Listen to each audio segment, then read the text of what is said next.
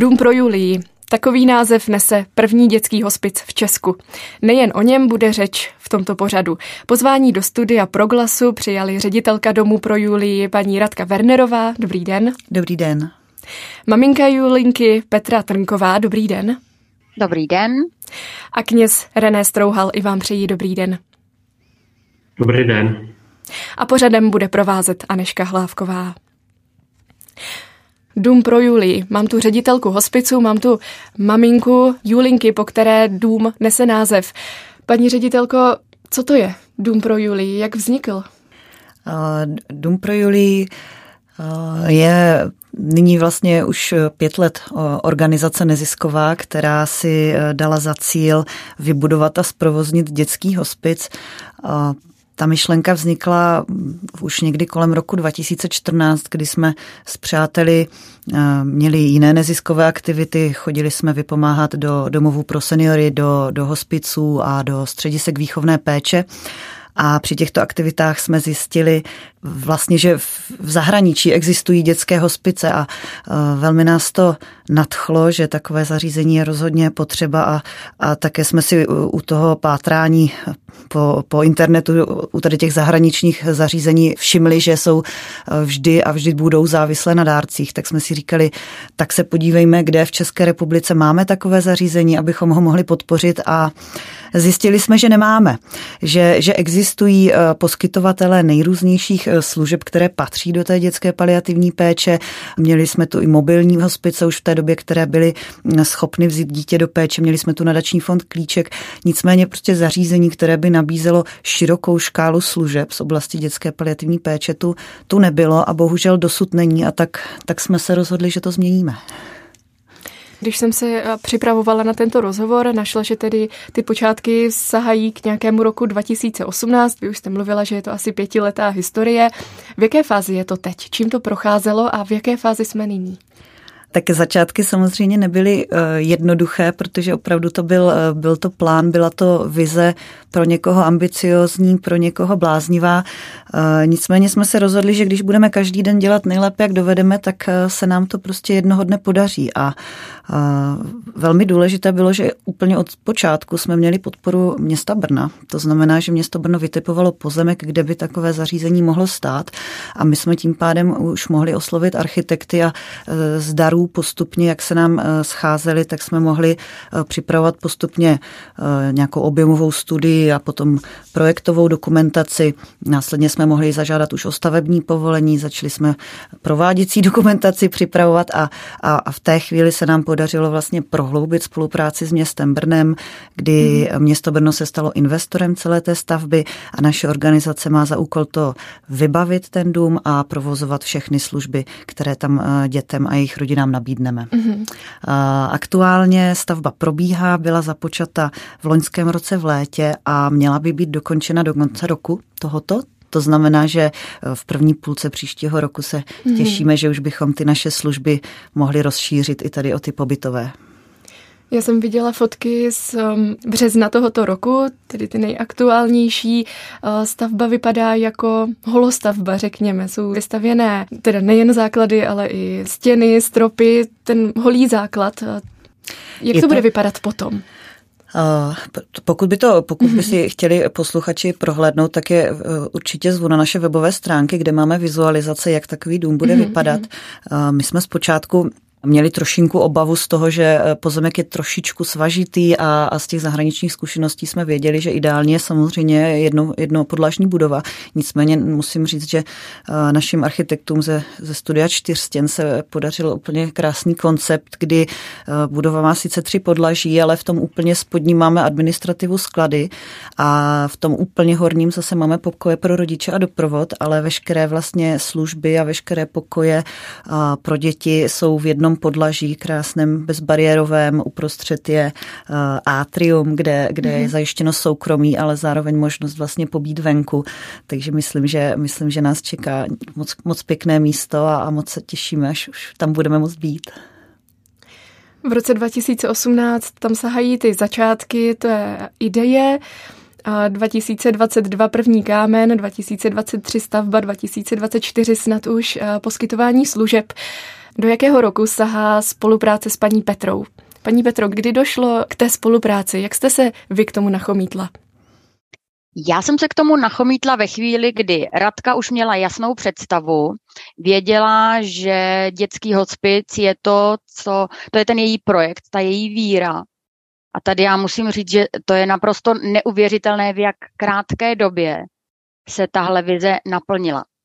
Ty první peníze, první dárci, kteří přispěli, všechny vlastně peníze šly tehdy na architekty v plánu bylo, jak to bude všechno rozetapováno, protože se nevědělo. Ale ta síla přenést prostě ta víra v to, že se fakt projekt povede a uskuteční.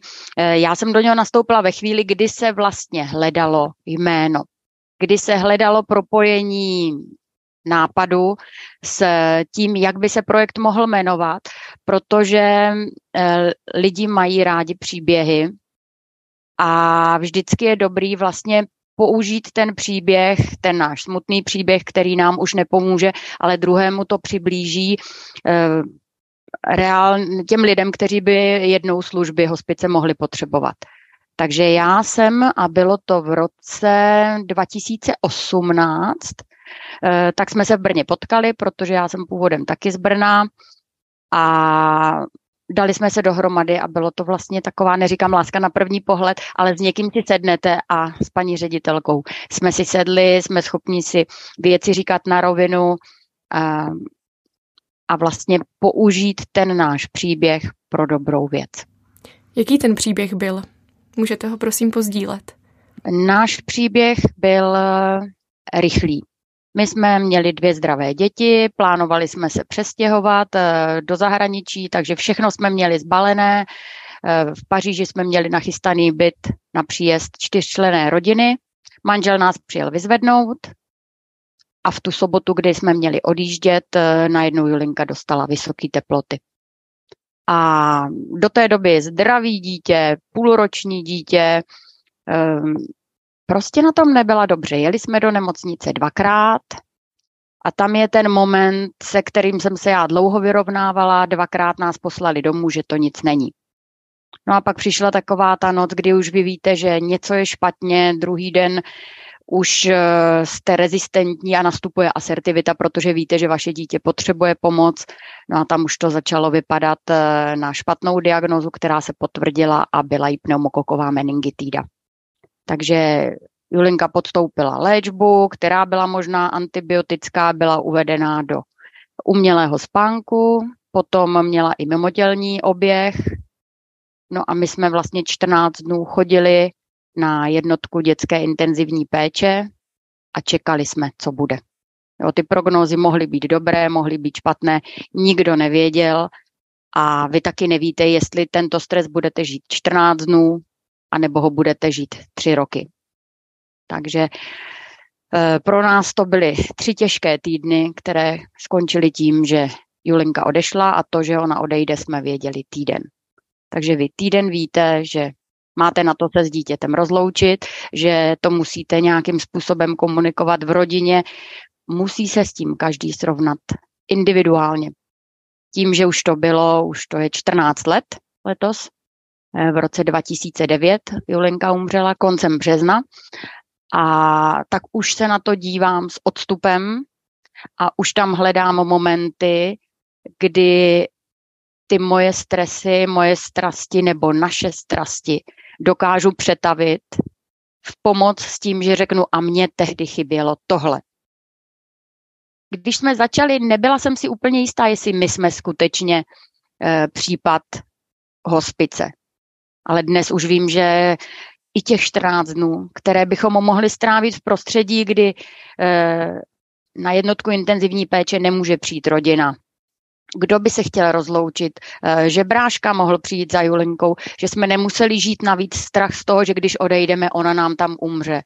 Jo, protože vy chcete to dítě na poslední cestě doprovázet, anebo nechcete. Ale vždycky máte možnost volby a Dům pro Juli přesně bude místem, kde vy máte možnost volby.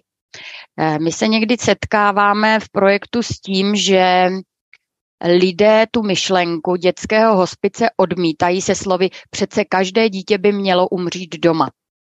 A proto eh, Celým posláním eh, našeho projektu není pouze to, že dítě umírá v hospici, ale poskytování odlehčovací péče rodinám, které pečují dlouhodobě, což jsme my nebyli. Ale eh, Juli potřebovala tehdy eh, napojení na různé přístroje a my bychom tehdy přesně byli případ, který mohl být v domě pro Julii, mohla tam být rodina, i ta širší rodina, mohli jsme být ve větším klidu a využívat služeb, které eh, já jsem poměrně extrovertní člověk, takže já jsem si o ně tehdy v nemocnici řekla a všechno byl problém. Věřím, že za těch 14 let se tohle posunulo. Tím, jak člověk se tématem zabývá, máte pocit, že se to hodně posunulo, ale ve chvíli, kdy přijde na realitu, kdy mluvím s rodiči, kteří podobnou záležitost prožili v posledních dvou letech, tak eh, zase o tolik se to neposunulo. Jo, je tam pořád spousta prostoru ke zlepšení, no a zlepšení to přijde, až dům bude stát a skutečně budeme moct tyhle služby nabídnout. Co teda potřebuje rodina, aby doprovodila dítě do úplného konce? Potřebujete mít odpovědi na otázky protože vy najednou řešíte, mohu tady zůstat, co řeknu v práci, jak to řeknu v práci, eh, co uděláme, jakým způsobem budeme řešit odchod, eh, budeme organizovat pohřeb, anebo se rozloučíme v rodinném kruhu, jak to řekneme babičkám, jak to řekneme těm jiným lidem. Vy se stresujete z toho, že vy, kteří máte úplné právo na to, být v tom svém smutku, být v té své hrůze, tak vy řešíte, co na to řekne okolí. Takže ať už pomoc psychologa. My jsme si tehdy s manželem řekli o pomoc psycholožky a ta nepřipravenost v zařízení jednotky dětské intenzivní péče, kde pravděpodobnost a úspěšnost není 80%, ale spíš 20%, tak jak je možné, že tohle oddělení nemá člověka, který vás provede odcházením dítěte? Jo. Takže tohle třeba, já už jsem si vlastně přála, když ta paní nakonec přišla, aby rychle odešla, protože měla jsem pocit, že já budu jí chlácholit a ne ona mě. Jo. Stejně podobně to bylo. Bylo to teda v Praze s, s tím, že já, když jsem byla malá, já jsem chodila s babičkou do kostela a najednou vy v tom stresu, kdy vám sdělí, že máte týden, možná 14 dnů, anebo taky měsíc, že vlastně chcete nechat dítě pokřtít. Čekáte útěchu od, od kněze. Tak sehnat kněze v Praze, tak to bylo poměrně obtížné. Nemocnice neměla ani kontakt na někoho. Dnes už je běžnější, že třeba v nemocnici často bývají e, kaplani třeba, ale tehdy ač teda k tomu pokřtění nakonec došlo, tak útěchu mi to žádnou nepřineslo. Jo, bylo tam to souznění, vlastně tam byla sestřička zdravotní, která byla věřící, s kterou to souznění bylo mnohem um, příjemnější než s člověkem, od kterého by člověk očekával, že k poslání, doprovázení odcházejících, umírajících bude vyškolen, když to řeknu mm-hmm. na té rovině. Tady bych ráda přešla rovnou do té spirituální roviny. Mám tu kněze, je to kněz René Strouhal. Otče, je vůbec možné se připravit na takovou věc, kdy má kněz doprovázet takové utrpení, jako je odchod dítěte z rodiny? Hm. No, je, je pravda, že na mnoho věcí jsou budoucí kněží připravování, ale eh, samozřejmě na všechno neexistuje pohotová odpověď a eh, utrpení eh, člověka lze někdy těžko komentovat, ale je taky pravda, že to lidé právě očekávají od kněze, že bude mimo jiné umět tuto sféru pastorace zvládnout, to znamená doprovázet eh, lidi, kteří se loučí s někým ze svého středu. Eh, nevíme, je situaci, kdy odchází malé dítě. Hmm. Ono asi mm, každý z nás je nějaký, každý z nás je empatický na některou stranu, něčemu rozumí líp, něčemu hůř. Asi by nebylo moudré očekávat, že každý duchovní automaticky je vyškolený a dostatečně empatický a, a umí, tak věřím tomu, že mm, i by nebylo možná moudré to právě očekávat od každého. Přesto ten, který by měl tuto funkci zastávat, kde k tomu vzít sílu? Mm-hmm.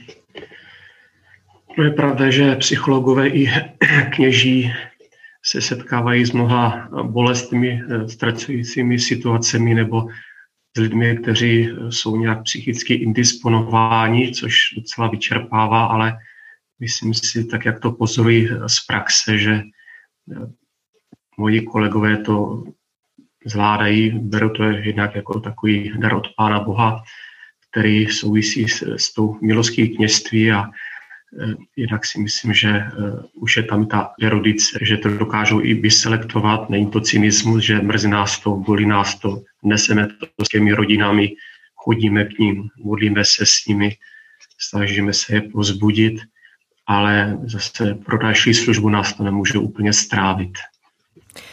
Ono se říká, kdo nezažil, nemůže pochopit. Člověk může být empatický, jak chce, ale když není blíž tomu utrpení, které někdo další prožívá, ano. tak asi, asi není možné se do puntíku vžít. Já prozradím, že vy sám uh, prožíváte utrpení spojené s nemocí. Ptáte se i vy na to, kde je Bůh, když člověk trpí, když dítě trpí, No, přirozeně se každý ptá, protože pán Bůh dal člověku zdravý rozum.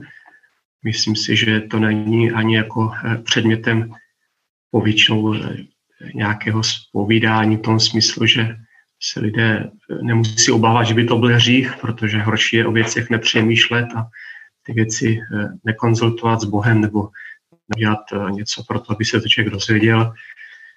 Je pravda, že se nabízí některé filozofické a teologické odpovědi a samozřejmě takové věci, jako je láska, štěstí, se nedají definovat, ale taky utrpení a podobně.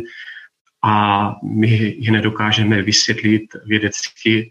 To jsou věci, které jsou nad námi a jakkoliv by člověk byl vybaven i eh, nějakými pozbuzeními, teď nemyslím nějakým kliše a, a floskulemi, tak se jeví situace jinak teprve teď, když vlastně člověk do ní stoupí.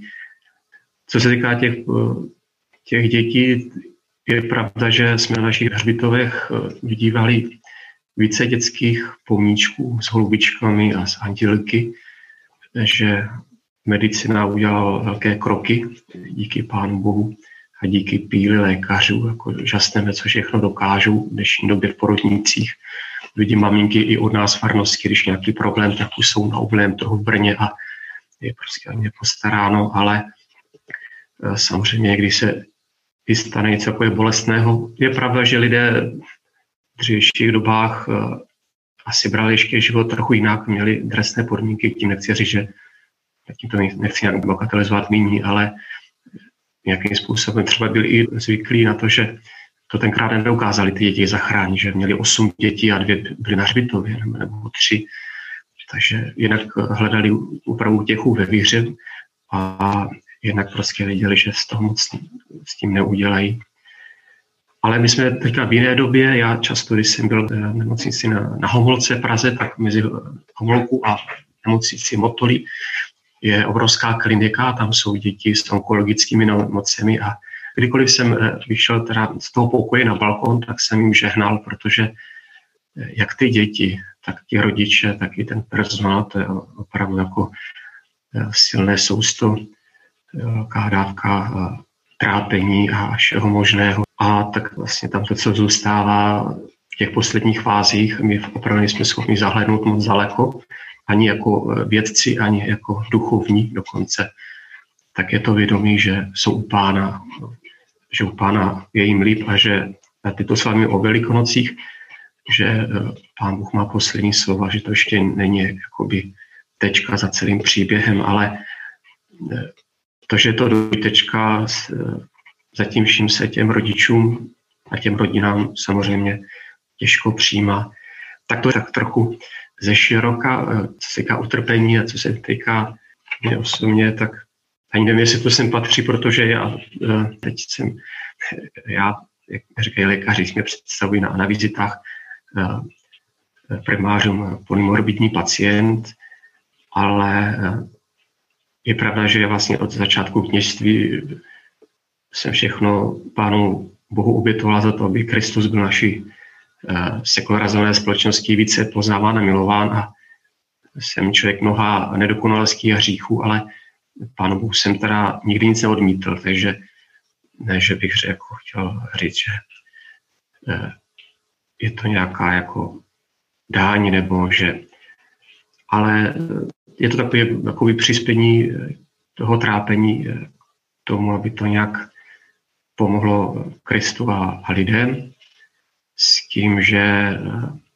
taky často farníkům říkám, že je rozdíl mezi tím trpět bez Krista a trpět s Kristem, který nám dává sílu a, a který nám, dává velkou naději. A to je pro nás teda samozřejmě veliká výhoda, nás, kteří známe Krista, protože mnoho lidí tuto naději nezná a věřím, že tady ještě pro ty rodiče je to o to strašnější a děsivější, to, co třeba prožívají při ztrátě, ztrátě dítěte a často se to bez té odborné pomoci neobejde, ale ani ta uh, není schopna těm lidem dostatečně pomoci.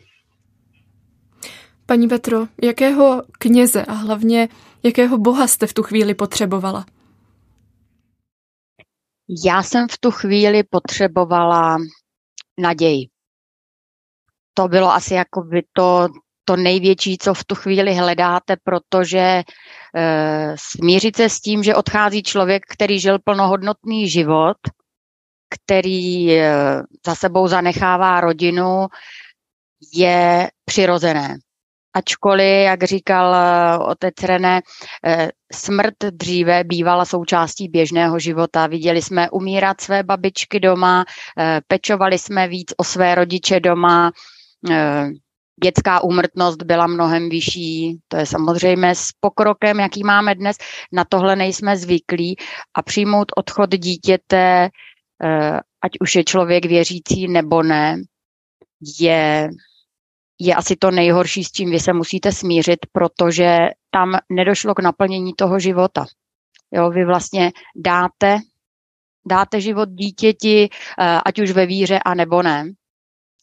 A vidíte ten zmar, vidíte tu prázdnotu, která za vámi zůstává, ať už dítě odchází do péče Pána Boha, a nebo ne. Bylo tam i Takže nějaké... tam si myslím, že to trvá mhm. mnohem del, delší čas, to smíření. Hmm. Je to u každého individuální. A jak říkal otec René, mluvit s lidmi si myslím, že je přesně ta cesta. Jestli je to duchovní nebo je to psycholog. Eh, já to i vidím, my jsme před rokem, dvěma eh, se rozhodli v domě pro Julii otevřít poradnu. Máme tam tři takové úseky. Jeden je poradenství v sociální rovině, druhé je krizová manažerka, třetí jsem já. A ta odezva je mnohem menší, než jsem si myslela, protože lidé se vám neotevřou přes telefon. Oni se vám neotevřou eh, online. Viděla jsem, že když jsem já jakoby hodila tu udičku, napsala jsem e-mail a třeba jsme si zavolali, že se tam otevírají dveře, ale v té osobní rovině. Když jsme se potkali s maminkama v podobné situaci, tak vy najednou vidíte, jak všecko, co je tady vevnitř, tak z nich jde ven a oni mají pocit, že se nemusí bát to někomu říct, protože někdy ty myšlenky jsou hrozné, vy se za ně stydíte, ale když je máte možnost s někým sdílet, tak uh, tak se vám uleví, ačkoliv to vlastně to vaše dítě nezachrání. Ale přijde vám to normální, že ty vaše myšlenky možná nejsou úplně normální.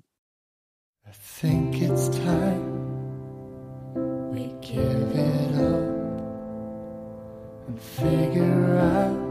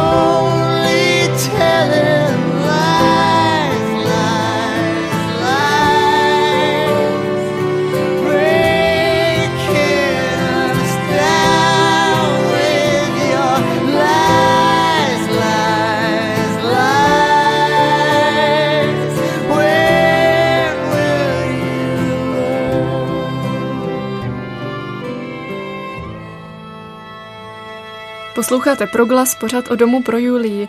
Paní ředitelko, už byla řeč o potřebách, o potřebách porozumění, pochopení.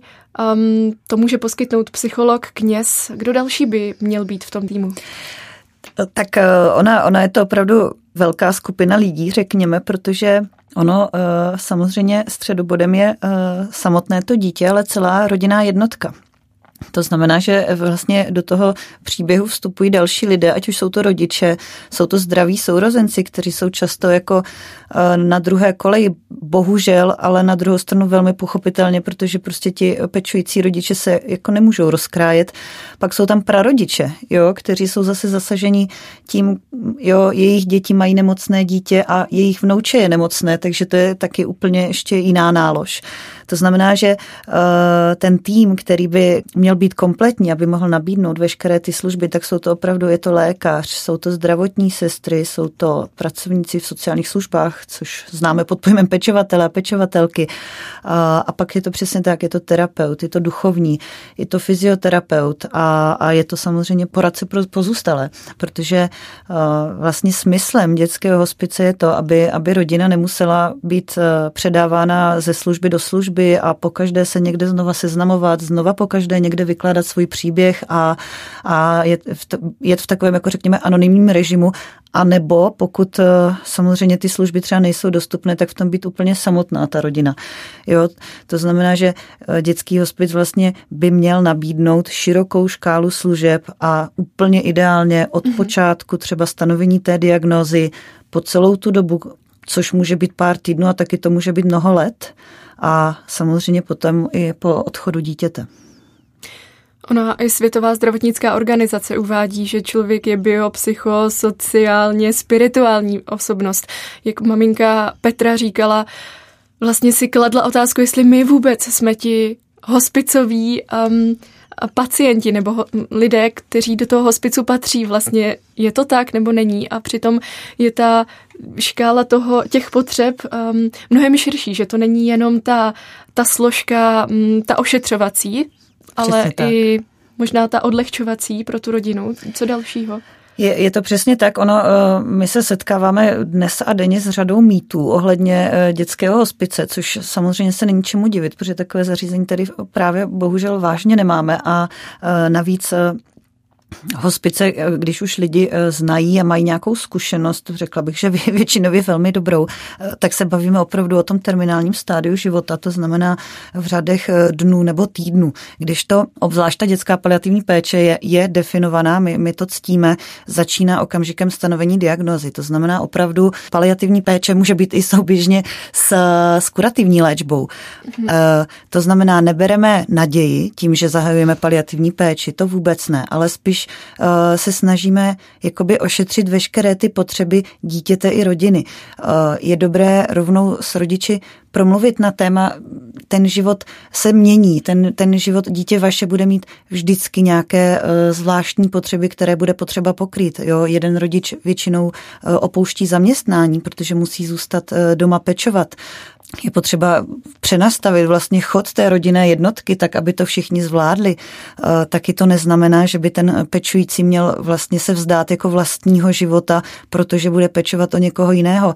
To znamená, že potřebuje eh, podpůrné služby, jak jste sama zmínila, ty služby odlehčovací, protože péče o dítě je velmi psychicky, fyzicky náročná a dokud eh, někdo toho pečujícího rodiče nevystřídá, tak ten pečující rodič nemůže vůbec nic. Jo, to je pro řadu lidí nepředstavitelné, ale maminky se nemůžou vyspat několik hodin v kuse, nemůžou jít s kamarádkou na kávu, nemůžou si jít zacvičit nebo nemůžou jít třeba na besídku do školky e, vidět své druhé dítě, protože je doma a pečuje o, o, dítě nemocné, které je vlastně zcela závislé na péči druhé osoby. Takže odlehčovací služby jsou součástí paliativní péče a jsou to právě i ty další služby, ať už by to mohla být osobní asistence, eh, jsou to fakt poradci, jsou to sociální pracovníci, kteří pomůžou zorientovat se eh, v příspěvcích na péči, v půjčovnách kompenzačních pomůcek. Eh, je potřeba vlastně tu rodinu podpořit a sejmout břemena, která sejmout jdou. Já, já třeba uvádím i jako příklad takové vypjaté situace, které jsou zcela zbytečné a to je, když si třeba musí rodičit na úřad práce odhlásit eh, příspěvek na péči, protože už ho, nebo rodičovský příspěvek, protože už ho nemá na koho pobírat. A to je situace, kdy jako úředník opravdu není školený na takovouhle situaci. Mm-hmm. Maminka, to je to poslední, co bych chtěla řešit. Přitom stačí jedna plná moc a sociální pracovník a ta situace jde zvládnout mnohem lépe pro všechny a, a vlastně nevznikají tady ta zbytečná traumata. Takže opravdu ta, ten obor je velmi široký a jen dobře, že postupuje kupředu v České republice a že, že se ty situace zlepšují. Tak doufejme, že toto je první krůček a už bude docházet jenom k stále většímu a většímu rozšiřování těch služeb i toho povědomí. S jakými dalšími kliše nebo neporozuměními se setkáváte? Co by měli lidé vědět?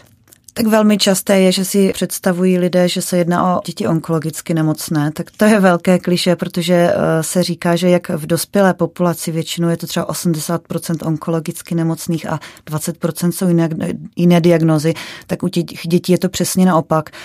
Jedná se o různé vrozené vývojové vady, metabolické poruchy, neurodegenerativní onemocnění, jsou to kombinace diagnóz, jsou to vzácná onemocnění, to znamená, ta situace je celkově i složitá i pro lékaře, protože prognozu stanovit je velice těžké. Eh, my eh, máme, aktuálně poskytujeme právě terénní odlehčovací službu a domácí péči, to znamená, že jezdíme za dětmi a za rodinami domů a eh, setkali jsme se za ty tři roky, co tyto služby poskytujeme s tím, že nám lékaři předávali dítě do péče s tím, že to vypadá na dva, tři měsíce a, a, a pečovali jsme třeba tři roky, to znamená, jo, to, to je taky docela neurčitelné. Další mýtus je ten, že když eh, mluvíme o dětech vážně nemocných, tak jsem si všimla, že si lidi představí smějící se, pobíhající batole eh, s tím, že je jim líto, že o něm ví, že je nemocné. Nicméně tohle jsou opravdu velmi vážně nemocné děti. Velmi často jsou opravdu upoutány na lůžko, jsou zcela imobilní, je třeba jim pomáhat s jakýmkoliv pohybem. A nemají úplně standardní způsob komunikace, to znamená, že opravdu třeba ti naši pečovatele musí to dítko hodně dobře poznat, musí si zvyknout na jeho denní režim a musí se naučit poznat, co se tomu dítěti líbí a co ne, protože to dítě si to prostě neřekne, nemůže projevit nějakou svou libost nebo nelibost. A až mám možnost opravdu jako popsat, jaké závažné jakoby potřeby ty děti mají, tak, tak si lidé teprve umí představit, nebo trošku vlastně o čem a o kom je řeč. A pak je samozřejmě ten mýtus, že se jedná pouze o terminální stádium, kdy, kdy prostě stavíme dům, kam zavřeme děti a oni tam sami za zavřenými dveřmi umřou, tak to je, to je taky častý mýtus, který se snažíme neustále vyvracet. Ano, paliativní pro spoustu lidí znamená konec naděje. Jo, přitom je to vlastně úplně naopak. Naděje vlastně byla to slovo, které řekla maminka Petra, že to bylo to, co potřebovali. Jo, tam samozřejmě eh, jako tedy multidisciplinární týmy v paliativní péči nemohou přinést naději vyléčení, mm. ale přinášejí naději na kvalitní život takový a tak, na takový časový úsek, který nám ještě zbývá, což stejně nikdy nikdo moc neví, kolik to vlastně ještě je. Možná ještě než to, ta naděje, to slovo provázení. Mm-hmm. Jo, provést člověka tím obdobím, které, když vám odchází někdo, kdo je dospělý, tak je tam přesně rozfázováno, čím vy procházíte, jak asi dlouho to bude trvat a tady zase z té naší zkušenosti musím říct, že jak byli ti naši předci zkušení, Oni měli prostě tu znalost, že člověk, vždycky se říkalo, že održel se smutek rok. A já mám fakt pocit, že my jsme rok žili ve smutku. Že až po roce jsme začali, že jsme z takové té letargie, z toho procesu odcházení se začali probouzet, že jak se na to teď už jsem schopná podívat s odstupem času, tak si člověk uvědomí, jak my se můžeme poučit z, od svých předků, jo? nebo v té víře, pokud máte někoho, kdo vás tím provázením, odcházením je schopen doprovázet. Ať už je to duchovní psycholog a nebo krizový manažer. A další věc je, že zase člověk se k víře často otáčí, to možná potom no, otec René eh, doplní ve chvíli, kdy nevidí jiné východisko. Jo, člověk, který eh, do kostela zašel na Vánoce a na Velikonoce, tak eh, najednou v tom velkém stresu hledáte to světýlko v tunelu, které máte pocit, že může být tím, co vás provede, co vás vysvobodí. Hmm. Odčerené, jak být v té chvíli tím, koho ten člověk potřebuje? No, paní ředitelka mluvila i o vhodných praktických lékařích. To je vlastně přesně to, eh, co to vyjadřuje, protože jak praktici, tak kněží a dokonce někdy i příbuzní mohou být eh, těmi, kdo se snaží pomoct formálně a třeba ani ne ve zlém, ale prostě eh, není tam ten vztah. Když to tak to je říkala maminka Julinky, tak tam, kde je vlastně nějaký společný prožitek a on to moc na telefon nefunguje a, a nějaká důvěra, tak tam je možné jako doprovázet toho, toho člověka. A samozřejmě eh, ta náboženská eh, složka člověka spirituální má dvě roviny a to je eh, složka existenciální, která patří do spirituality. A tady se potkáme asi se všemi lidmi, zvláště s těmi, kdo mají nějaké trápení a potom je to teda ryze jakoby náboženská spiritualita těch, kdo vyznávají Boha nebo prostě ještě jiné ne, monotonní náboženství, že tak ti se s tím srovnají jakoby jinak, ale je zajímavé, že eh, opravdu lidé jsou otevření v těch eh, chvílích trápení eh, pro ty duchovníci a hledají tam sílu. A je také pravda, že někteří ji tam našli a pro některé, když nebyly splněné jejich prosby, tak to byl se konec jako jejich víry, nebo možná ne konec víry, ale nějak se na Pána Boha zlobili. A za třetí je pravda, že eh, prostě obojí, eh, obojí eh, doprovázní potřebuje, tak jak jsem už podotkl, ten vztah důvěry a bez toho se to těžko buduje a v tomto je asi úvaha kněží, psychologů, terapeutů jako velmi složitá, protože to musí z ničeho vyrůst. No. Z čeho? No z toho, že vidí zájem od člověka, taky no, to za prvé, za druhé, že na ně působí také svým způsobem profesně zdatně, to taky hraje pro ně velkou roli a hlavně si myslím, že musí vidět, že ten člověk je tam pro ně, což v dnešní ukvapené době je problém, protože někdy naši svěřenci můžou mít jakoby dojem, že teda jako jim nechce nikdo naslouchat a oni to potřebují xkrát rozebírat a na to je potřeba často jako nelze vyřešit za, za pět minut někde nějakým posezeníčkem v kanceláři. To, to musím ráda eh, doplnit nebo spíš souhlasit. Ten čas, to je jako úplně nejdůležitější komodita za mě tady v těch situacích. Prostě v podstatě neomezený čas. Ale zní to teda docela hrozně. Vidím odcházející dítě, puká mi srdce, ubývá čas a reálně ho potřebuju, abych se s tím vyrovnal. Tak ono, ono opravdu je to spíš eh, čas těch eh, doprovázejících profesí. Jo, jo kdy mm-hmm třeba jako fakt v dnešní, přesně tak, jak řekl otec, neuspěchané době a my jako poskytovatel sociálních a zdravotních služeb, kdy, kdy pořád narážíme na nějaké eh, tabulky, formuláře, výkazy a měli bychom v podstatě jako nějakým způsobem jo, i re, redukovat, řekněme, ten čas z, z ekonomických důvodů, tak to je, musím přiznat, pro nás zcela nepřijatelné, protože víme, že čas je přesně to, co ti lidé potřebují. A, a, a je to fakt o tom, že třeba nejenom právě při tom odcházení, ale už v průběhu toho onemocnění, tak, tak ti pečující ocení, když přijde zdravotní sestra, sice jako přijde pečovat o dítě, ale dá si s nima kávu a prostě s nima pohovoří. A, a oni právě můžou sdílet to, o čem zase mluvila maminka Petra, i když třeba jsou to myšlenky někdy, u kterých si není jistý, že, jsou, že, že je to normální, nebo jsou to myšlenky, za které mají dojem, že by se měli stydět, tak oni potřebují s někým sdílet. A to, to, to je ten čas, který by měl ten pracovník z toho multidisciplinárního týmu, ať už je to kterýkoliv z nich, tak by ho měl možnost jako nabídnout.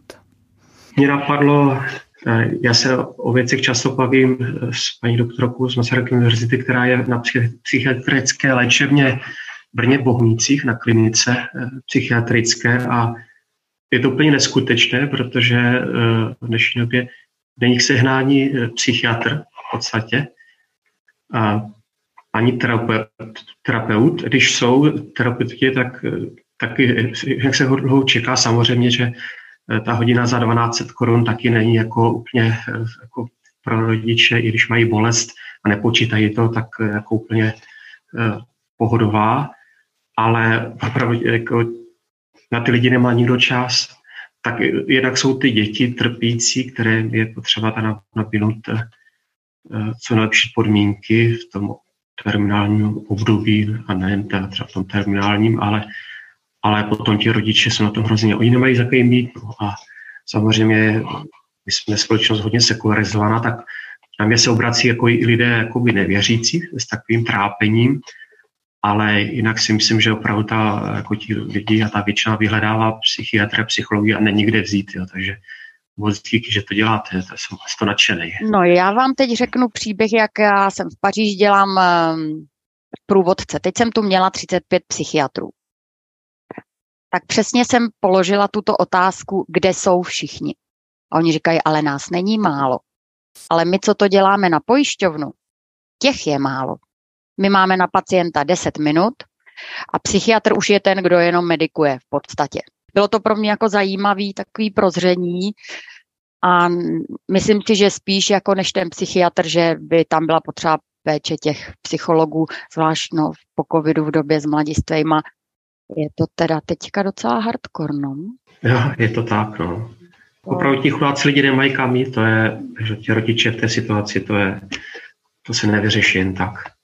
A já tam teda vidím obrovský prostor pro církev. To teda musím říct, že být připraven, otevřen a víc stříc i těm, kteří nejsou věřící, nebo my máme takovýto status, že jo, v Česku my jsme ti něcisti, ale ten prostor je tam velký a nemám nemám pocit, že by byl vždycky dobře využitý.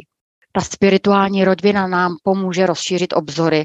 Jo, já zase se mnou, já to mám hodně spojený jakoby víru s tou babičkou, s těma boskovicema, s tím jejím odcházením a i tím, že vlastně neříkám, že by nikdo netruchlil, ale přesně tam už byla ta otevřená náruč Boha, všechno bylo v pořádku. I pro ní smířit se s odchodem Julinky bylo mnohem jednodušší. Byla to pravnučka, takže už to nebylo tak intenzivní, ale ona měla fakt pocit, že je to smutný, ale takhle to má být. Ta svíčka každému prostě byla dána jinak dlouhá, eh, než to vysvětlit někomu, kdo tam tu víru nemá, nebo jako hodně takovou opatrnou. Jasně, jasně. No. je potřeba vidět ty, ke kterým se obracíme, takže když tím mluvíme, že? takže to je velmi důležité. Hmm. Tak je to takový, jo, je tam zase to, to sdílení, ať už je to v té rodině duchovní nebo jiné, no. Paní ředitelko, a má hospic tu, tu ambici nabídnout tady ten dostatečný prostor té duchovní péče i té psychologické, psychiatrické? To, Jak je to těžké? To, to rozhodně. to, tuto ambici rozhodně máme, protože ji opravdu vlastně díky té praxi vnímáme jako úplně největší. To je ta největší potřeba. A jak lze tuto ambici naplnit, to je možná překvapivá odpověď, ale to je na vůli dárců, protože to je opravdu z veřejných rozpočtů naprosto neufinancovatelná záležitost. Čas. jo, e, všechny úhradové mechanismy jsou nastavené na základě úkonů, jo, nebo na základě nezbytné doby strávené s člověkem. Bodů. Vlastně máme body, který za to dostaneme Přesně a který tak. se přetaví na peníze. A jo ale my potřebujeme z něčeho zaplatit ty naše e, pečující. Ať už je to zdravotní sestra, nebo je to pečovatel, nebo je to sociální pracovník. A e, já tomu rozumím, že v tom veřejném rozpočtu samozřejmě na tohle nemůžou být peníze, protože potřebných je hodně. A to je přesně ten prostor, kdy my prostě potřebujeme dárce, kteří nám přispějí na to, abychom mohli třeba rozšířit tým o zdravotní sestru. Jejíž plat se tady v Brně fakt pohybuje někde mezi 40 a 60 tisíci měsíčně. A abychom nemuseli sestru honit z rodiny do rodiny po hodinách, ale aby tam klidně mohla strávit několik hodin v kuse a my nemuseli mít strach, že ale pojišťovna nám zaplatí jenom jednu hodinu a co těch zbylých pět. Takže opravdu je to, je to na vůli dárců a, a na naší transparentnosti a na naší komunikaci služeb, které poskytujeme a jsme velmi vděční, že jsou podporovatelé a dárci, kteří vnímají tady tu důležitost a potřebnost a, a já jim za to tímto velmi děkuji. Pokud bych chtěl činnost od naší organizace Dům pro Julii kdokoliv podpořit, budeme velmi rádi a na našich webových stránkách www.dumprojulii.com je samozřejmě darovací formulář, který je velmi jednoduchý. Samozřejmě můžou mít lidé pocit, že je, jejich jako 100 koruna měsíčně nic neznamená, ale musím říct, že pravidelné dárcovství i 100 koruna měsíčně pro obecně neziskové organizace znamená a potažmo potom pro ty klienty znamená opravdu velmi moc. thank you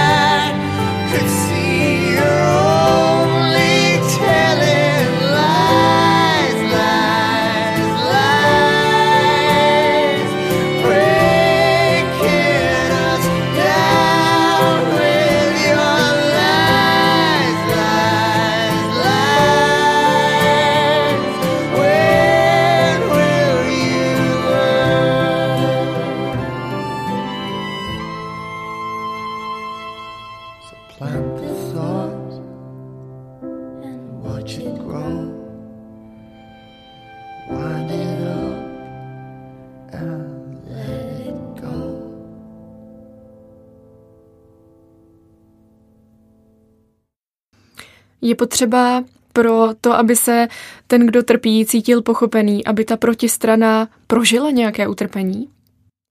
Já si to nemyslím. Hrozně často jsem se setkávala s tím, že každý řekl, já si to vůbec nedovedu představit a já bych to určitě nezvládl takhle pečovat, takhle jako vědět, co nás čeká. A na to já s tím odstupem říká, ale vy byste to každý zvládli, protože vy jste najednou odstnete v situaci, která je nezávidění hodná, je hrozná, ale vy se s tím musíte vyrovnat.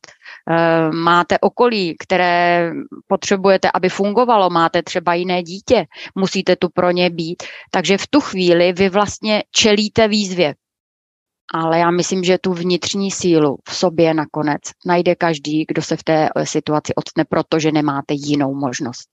A když vidíme, že tam ta síla chybí, tak to je přesně prostor pro ty experty, pro provázející, pro náš multidisciplinární tým, eh, tam vystavět na potřebnou dobu podporu. I ta rodina, vy přijdete eh, do prostředí, kde přicházíte pomoct, ale je tam nedůvěra, musíte ten vztah eh, vybudovat, vy jdete pečovat o jejich nemocné dítě, ale oni tohle nikdy nezažili, oni nechápou, že najednou mají čas, který mohou mít pro sebe. Oni vlastně si říkají, je to tak správné, že já teďka si zajdu k holiči, zatímco je tam zdravotní sestřička, která pečuje. A tohle jsou věci, které my v běžném životě řešit nemusíme. Nám jdou děti do školy, my si zajdeme k holiči, zajdeme si na nákup, my uvaříme.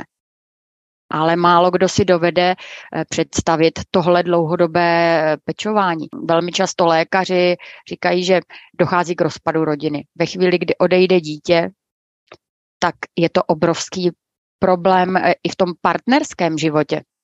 Já i do dneška vím, že máme doma věci, o kterých nemluvíme, eh, které jsou, neříkám tabu, ale je tam pořád hrozně tenká hranice.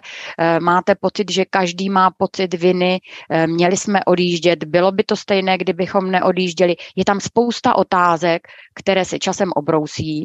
Jasně, už je to 14 let, ale i tady je potřeba často někoho nezúčastněného. A nemusí to vždycky být expert, může to být rodinný přívah, řekne, ano, takhle je to dobře. Vy jste to zvládli svým způsobem a není způsob, který je správný, protože každý z nás je jiný. Mluvili jsme o těch eh, věcech, které jste tehdy potřebovala a nedostala jste je. A právě to dalo vzniknout tomu, proč se teď chystá to, co bude pomáhat ostatním, kteří to ještě budou potřebovat. Kde jste vzala tu sílu přát dalším, když vy jste ale prožila až do konečné fáze ten nejsmutnější příběh? Pro mě tou sílou byla Radka, protože Radka měla jasnou vizi a ona skutečně měla víru v to, že se ten projekt podaří i v mém blízkém okolí si říkají, prosím tě, máte tady na účtu půl milionu, víš, kolik to stojí? A tehdy ještě částky, eh, které jsme měli v hlavě, byly o dost nižší než ty reálné částky, ale vy pak vidíte, jak jste jednoduché myšlenky, jak se začínají nabalovat věci, které mohou pomoct jak se říká, víra tvá tě uzdraví, tak tady neuzdraví, ale ta víra celý projekt posunula dál, ať už to bylo město Brno, které se nabalilo, ať už to bylo město Brno, které nakonec požádalo o dotaci a nemuselo. Jo. Ať už to jsou naši dárci, kteří přespívají v tak hojné míře, tak uh, já se přiznám, že sama bych s naším příběhem nikdy do prostoru nevyšla. Byl by tam přesně i takový ten pocit rodiče, co by tomu řekli lidi. Lidi by si řekli, a teď to možná bude znít uh, hrozně, vždycky jsme si to říkali vlastně mezi sebou, poprvé to říkám uh, takhle naživo do éteru, ona si dělá biznis ze smrti vlastního dítěte. A tohle je důvod, proč já sama bych uh, vlastně nikdy tenhle příběh nepublikovala, ale ve chvíli, kdy se to spojilo s Radkou, s Vizí a s tímhle projektem, tak jsem hrozně ráda, že že může pomoct druhým. A přiznám se, že i jako rodič, eh, kterému odešlo dítě, že vám vlastně dělá radost, že jméno vašeho dítěte žije v takhle důležitým projektu, když už to jinak není možný. Paní ředitelko, co přejete vašemu společnému dílu do budoucna? no tak eh, ideálně, aby zůstal dům prázdný, ale všichni víme, jsme realisti, že to se nesplní. Takže já nám přeji všem uh, sílu. Uh, sílu uh, právě i ale proto, že aby člověk dokázal opečovat nejdřív sám sebe, protože uh, v našich pomáhajících profesích je to právě i o tom, že se člověk eh, může, o tom i otec René mluvil, samozřejmě na nás všechny ty příběhy doléhají a stáváte se součástí té rodiny. Eh, intenzita toho prožívání je opravdu obrovská a Já bych nám všem přála, aby jsme si udrželi naši vnitřní sílu, abychom tu právě mohli být pro ostatní.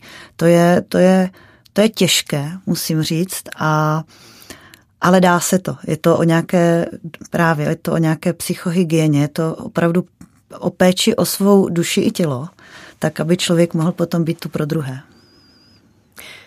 Říká o vznikajícím domu pro Julii ředitelka paní Radka Wernerová. Já vám děkuji za rozhovor. Děkuji za rozhovor také mamince Julinky, paní Petře Trnkové. Děkuji za sdílení a za ten čas.